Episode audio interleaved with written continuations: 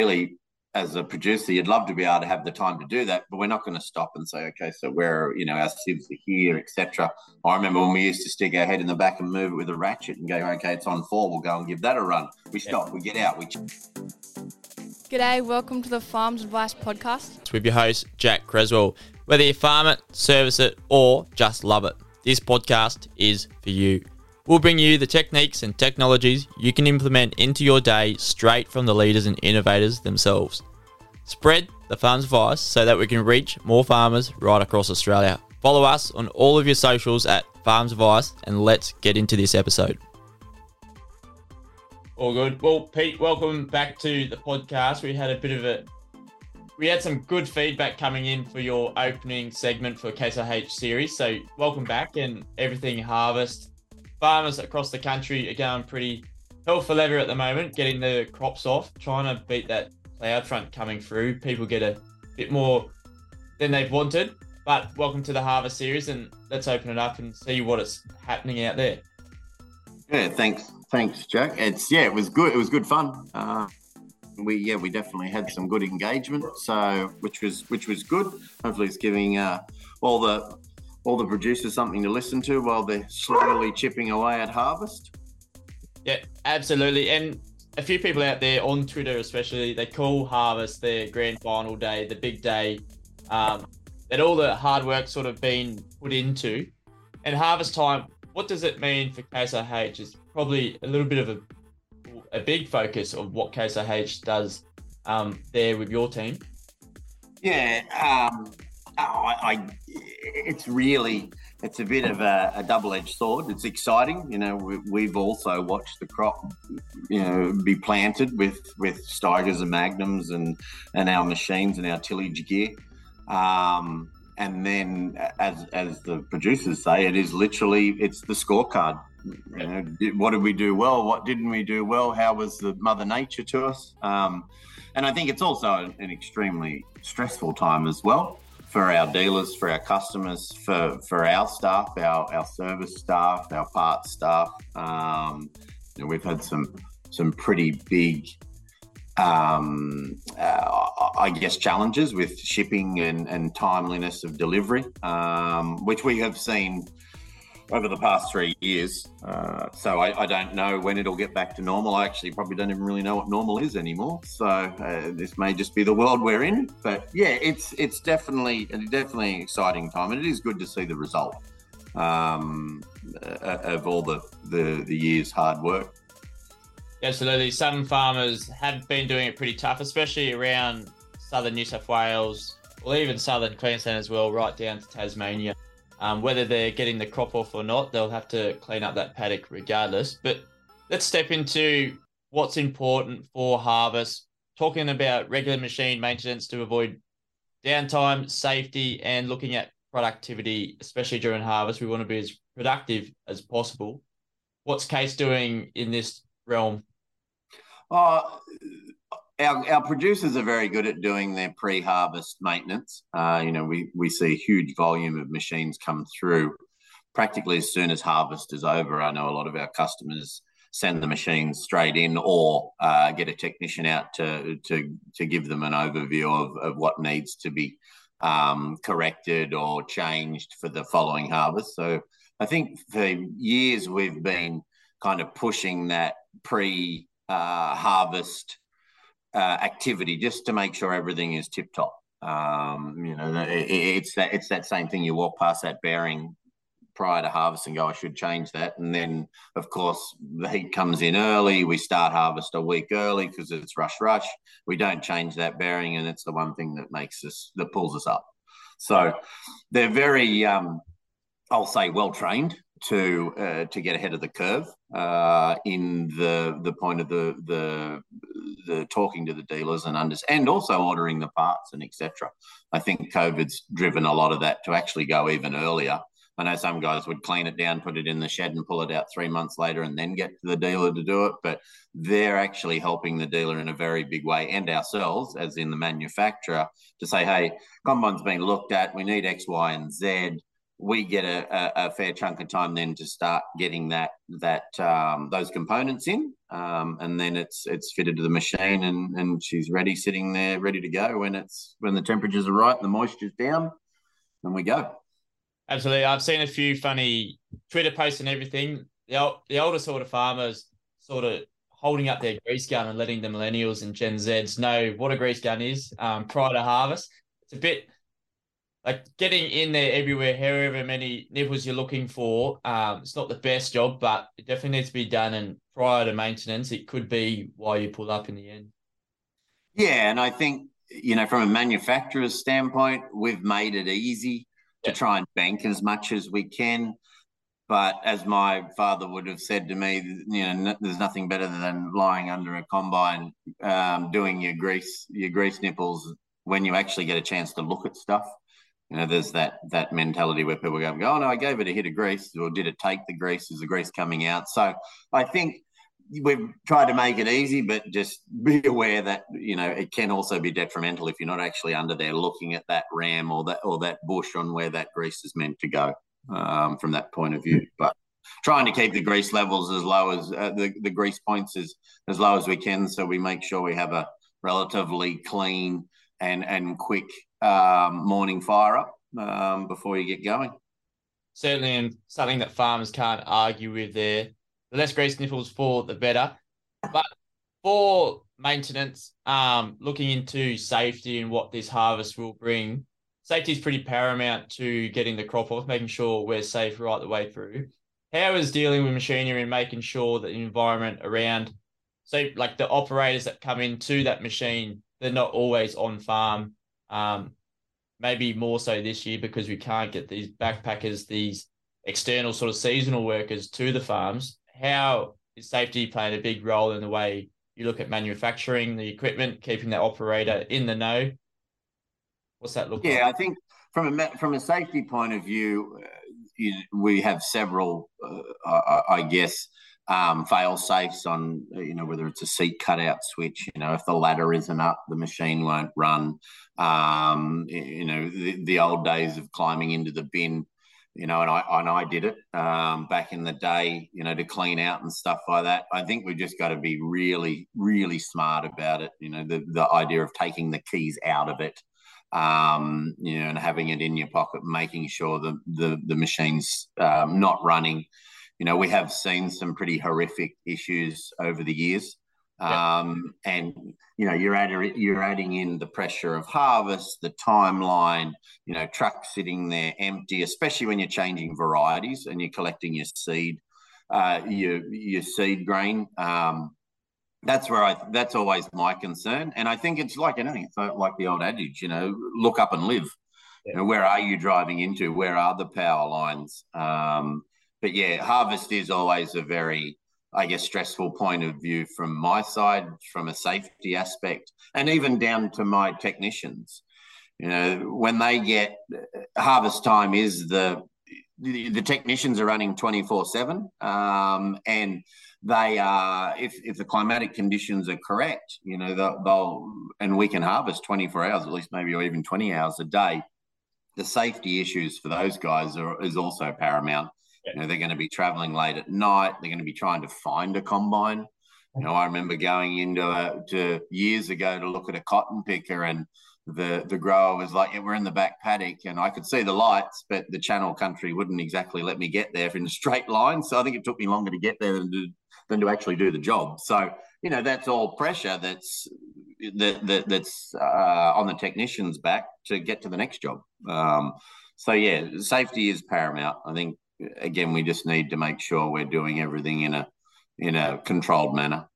Absolutely, and it's probably the on-call season when everyone's really they're on call at the at the farmhouse to the dealership as well, um, making sure that we can get that crop off because we are vulnerable to the environment around us and that storm coming ahead of us. There's not too much we can do.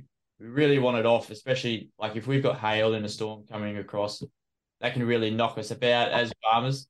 Um, but for this year, comparing it to last year, are you seeing a bit of reduced level of this stress within the dealerships um, looking to get parts out to market? Farmers have become a bit more adapt to the supply chains across the world.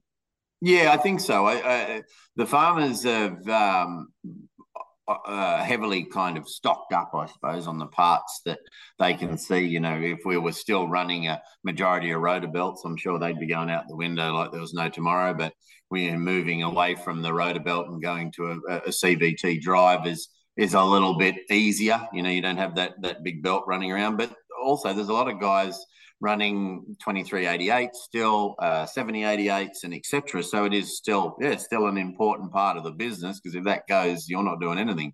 Um, but the other part with the conditions that we've got obviously the western side of the country's had a really good run. Um, i think they've had a few hits of rain but nothing too damaging. And then on the other side you know i've got dealers talking we'll still be harvesting in march the way we're going um, it's very slow it's very stressful on machines. It's stressful on operators. It's stressful on truck drivers. Um, yeah, it's a it's a long drawn out harvest. I think New Zealand will probably, you know, there's a few New Zealand boys that might be finished before we even finish, which is usually very, very, very, uh, very strange. Yeah, right. I'd love to talk to you about the New Zealand harvest in a minute. But let's talk about the machinery. I actually put my hand up before. We own a 2388 and actually got the chance to gut it through the previous owner. Um, unfortunately, ran a rock through it, so we had to go through there and um, fix all that internally. But I thought it was actually going to be a lot more difficult than it was. Um, coming from livestock background, we actually it was great for us to get our minds up to scratch with what's going on within the header, see how the internals work. But talk to me about what's all new within the harvesting range, the combine header range, um, and maybe even what sort of tractors we're chasing using for chaser bins out there. Currently. Yeah, I think um, uh, if we look at the combine, you know, one of our biggest uh, selling features would be our would be our um, our automation. Um, uh, pretty well, the best way to kind of uh, explain it is that we're we're letting the machine understand what's flowing through it um, under a certain grain type, and we're actually making changes and, and fairly um, decent size changes on the run to ensure that we have a, a, clean sample and we're getting the, the maximum capacity out of out of the machine, controlling the speed and etc. You know, we used to always joke about know, contractors would be just going a little bit fast, a little bit faster, you know, because where they're not, we're not getting paid on what's coming out the back. It's all about the acres done for the day. So um, having that uh, option to flick that switch and turn that on um, has been a great help to a lot of uh, producers, especially with people that didn't have the history. Um, you know, that came out of a, a Clayson or a, a you know the uh, all the way through the changes in the in the way the combines have evolved over the last couple of years. Um, definitely had a few challenges in in some of our uh, more experienced operators actually turning it on and understanding that you know it's a pretty smart machine. it's it's changing stuff on the run a hell of a lot quicker than you can actually compute while trying to unload and and and do everything else and dodge the rocks and the trees. Um, that's probably one of the biggest things. The other thing that we really strive on is making sure we've got a really comfortable uh, spot for the operator. Um, you know, it needs to be quiet. It, in, you know, I think there was one customer that said uh, in a in a recent TikTok uh, review on a on a uh, 8250, I think it's got more USB plugs than a Tesla. You know, again, you know, we everything's charged by USB, so let's make it easy. We can adjust the screen, we can adjust the height of your, of even of your um, your hand rest on the actual propulsion lever just trying to get it really customized so they're comfortable because they're in there for a bloody long time. Yeah, one hundred percent, and probably those little small details too, like the screen being able to move. Um, I saw the TikTok that went around, um, and just yeah, with that afternoon light or whatever, you got sunset coming down, or even sunrise for most of us out there harvesting. Just those little abilities to change what you're doing as the operator, um, to malleable to how you operate is probably the best as well. Yeah, yeah, and I think even from the storage side of it, and putting a fridge in there, you know, to be able to go and have a, a, a cold lunch or cold drinks, we know when although today's temperature is not really you wouldn't know it was the you know early December. But when it, when we do get into the normal temperature, it's always nice if you've got something cold to drink as, as opposed to warm water sitting up against the windscreen all day in a bottle. Um, we've all been down that road.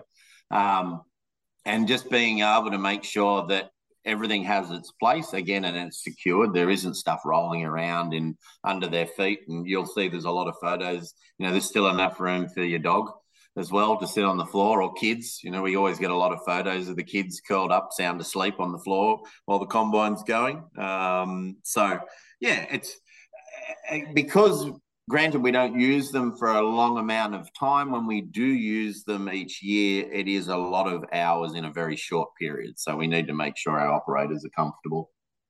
Yeah, absolutely. Paramount to what we do as farmers. And also trying to limit that fatigue is probably a huge thing from the operator's behalf, but also the farm owner and everyone working on that farm. We don't want to be fatigued, but obviously knowing that there are large hours involved within what we do to get that crop off. But managing that safely as well is all part of it.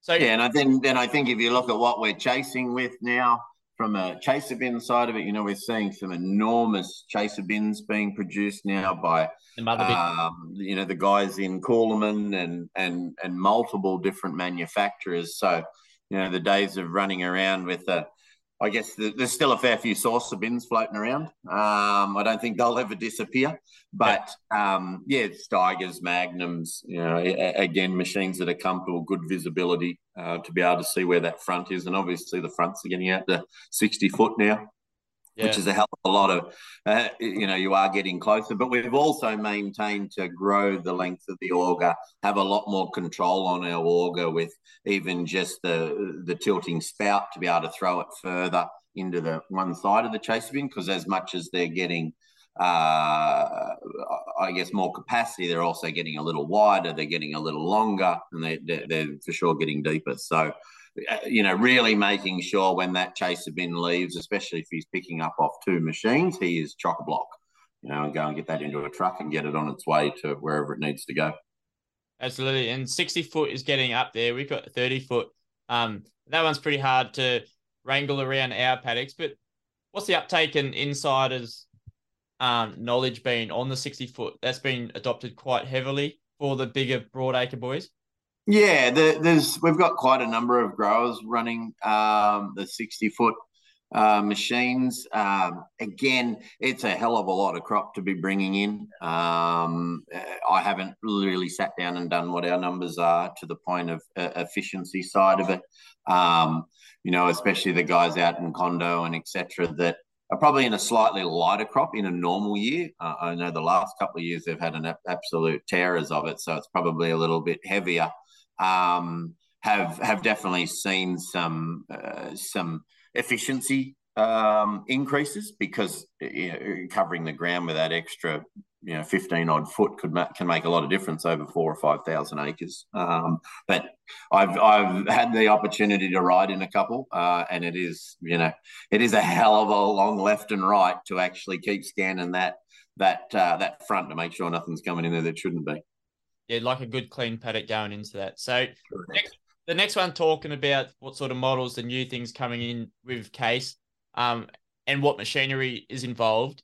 Is bigger always better? Farmers, especially young farmers, those on TikTok, as we spoke about before, young farmers are looking for these huge machineries, but is it always better when it comes into harvest harvest time?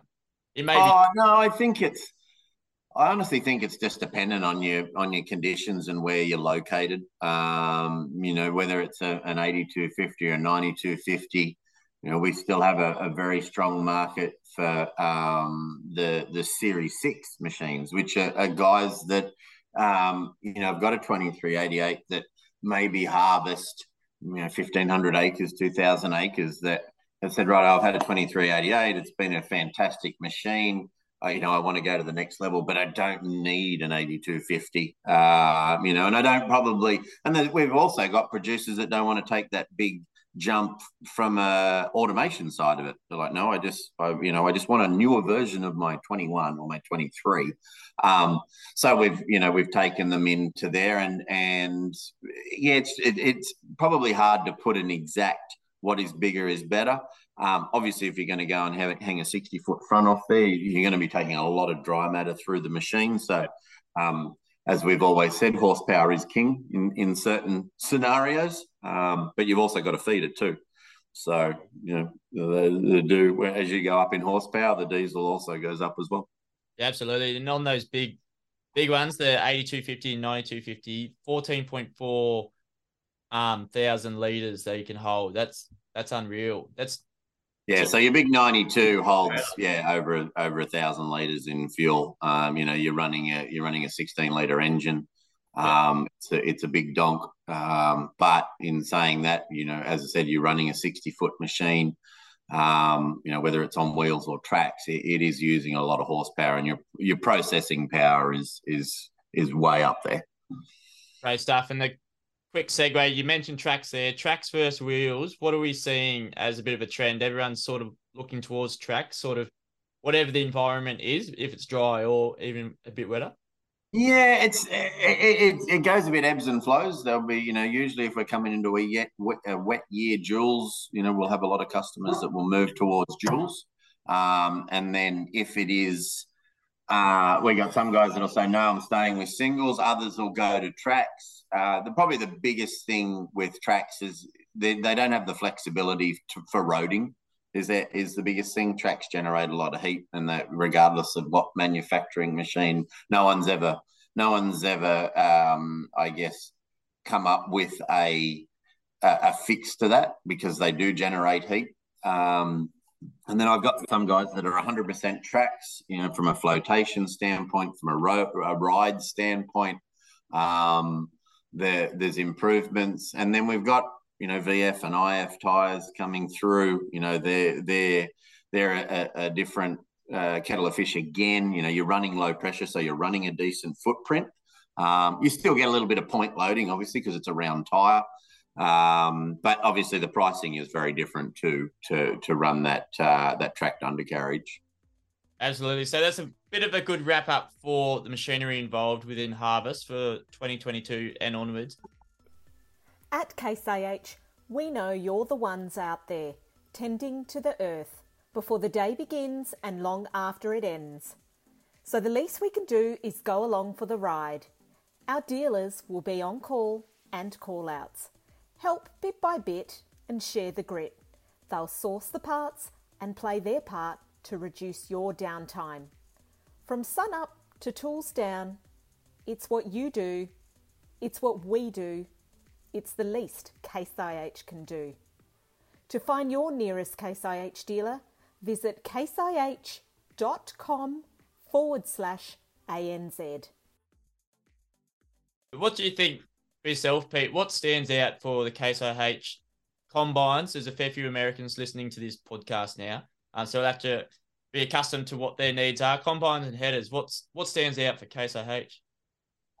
Um, uh, I think our our biggest one of the biggest standout, you know, in in you know 19, 1950 we started building the Axial-Flow um, with that single rotor.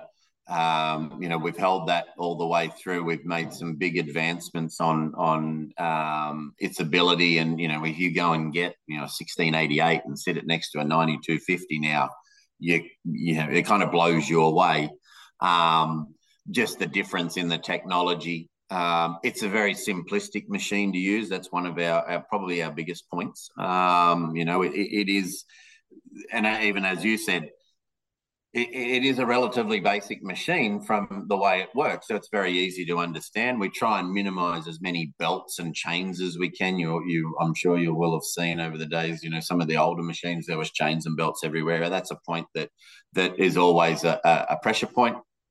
Um, and then obviously the the headers side of it. Um, you know, whether you're running a pickup front, whether you're running a vari feed front, you know, we're, we're still doing vari feeds over in um, over in WA. They have a table auger. You, know, you won't probably see one on the on the eastern side. It's all Draper, but I think even the technology with that uh, has really changed the way we harvest. And then also we've got what the way the producers actually harvest. You know, if you go to South Australia, they still take a lot of straw.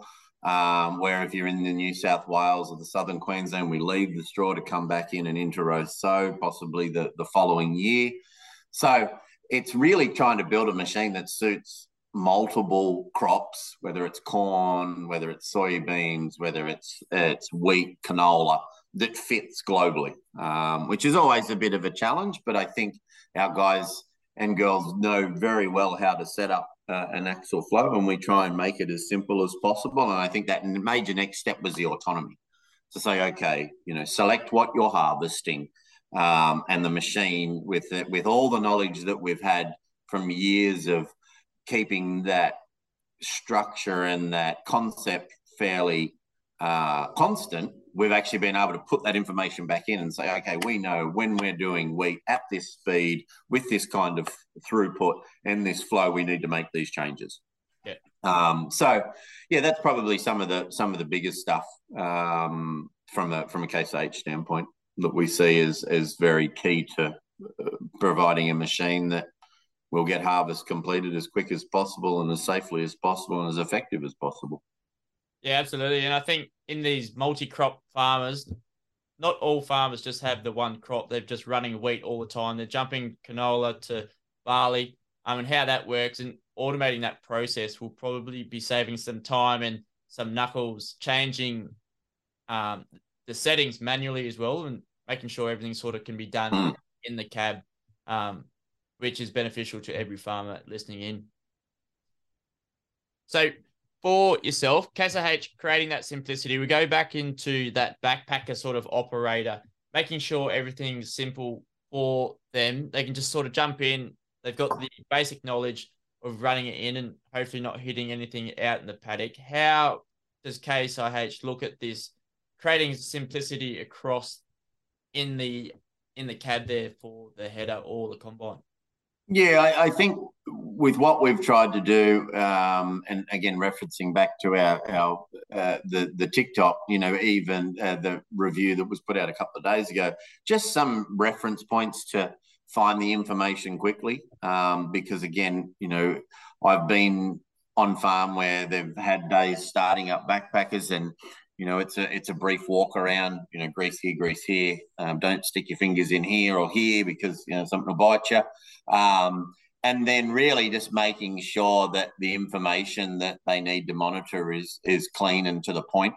Um, again uh, my advice to anyone that's got harvest command which is our automation system yep. turn it on try it um, you know, I think you'll be pleasantly surprised on on the efficiencies that you'll pick up, and especially with when we do get back to having that backpacker flow come through.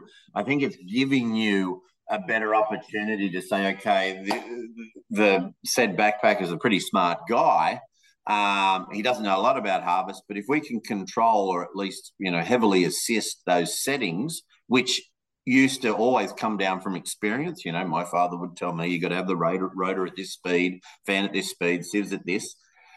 We just get him to literally drive the machine, right, and monitor that. Don't worry about stopping and mucking around with it. The machine will do that. So we are. It is somewhat of a step towards automation. You know, again, contra- from our last episode that we had, controlling the machine is literally the easier part. You know, we spoke about where would automation come in to kind of first into Australian agriculture. You know, from what we've done with Harvest Command, literally our focus on automation for Case IH is controlling the combine. Yeah. We're already controlling the belly of it. Again, it obviously has to be turned on. We, the the guys can run it in manual if they if they uh, are happy with a, a setting that they've used in in previous times. But I think you know that part of it, it's controlling that to make sure that it, as i said before it's as efficient as possible. You know we get every single for every dollar of diesel we make sure we get more than a dollar of wheat in the back of that machine or barley or whatever they're harvesting. Absolutely. It's probably a great way to look at it especially with the lacking labor force that we have and whoever we put in these machines. We want them to be safe in what they're doing but also be up up with what the settings are um, and if you can actually closely manage that on your own monitors as the operator, but also externally with Connect, um, I think that would be pretty good. Yeah, and I think as the crop changes, you know, we see it in paddocks now. We've seen it from yield maps for years ago. You know, you, you don't get a uniform crop all the way across the paddock. If that machine's saying, all right, my flow's down uh, it's a dirty sam- it's a, the sample's getting dirty. I can make an adjustment. You know, ideally, as a producer, you'd love to be able to have the time to do that, but we're not going to stop and say, okay, so where you know our sieves are here, etc.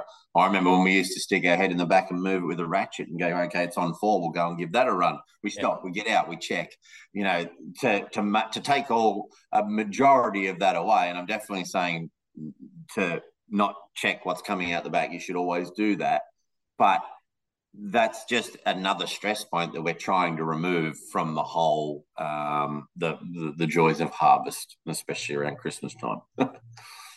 Beautiful, yeah. Everyone wants to reduce that stress coming into Christmas time, and hopefully you're done harvesting before Christmas. Um, not always the luckiest out there, but let's get futuristic. What does harvesting look like in the future? Where's it going to go? What's going to happen, and how's IH going to play a part in it?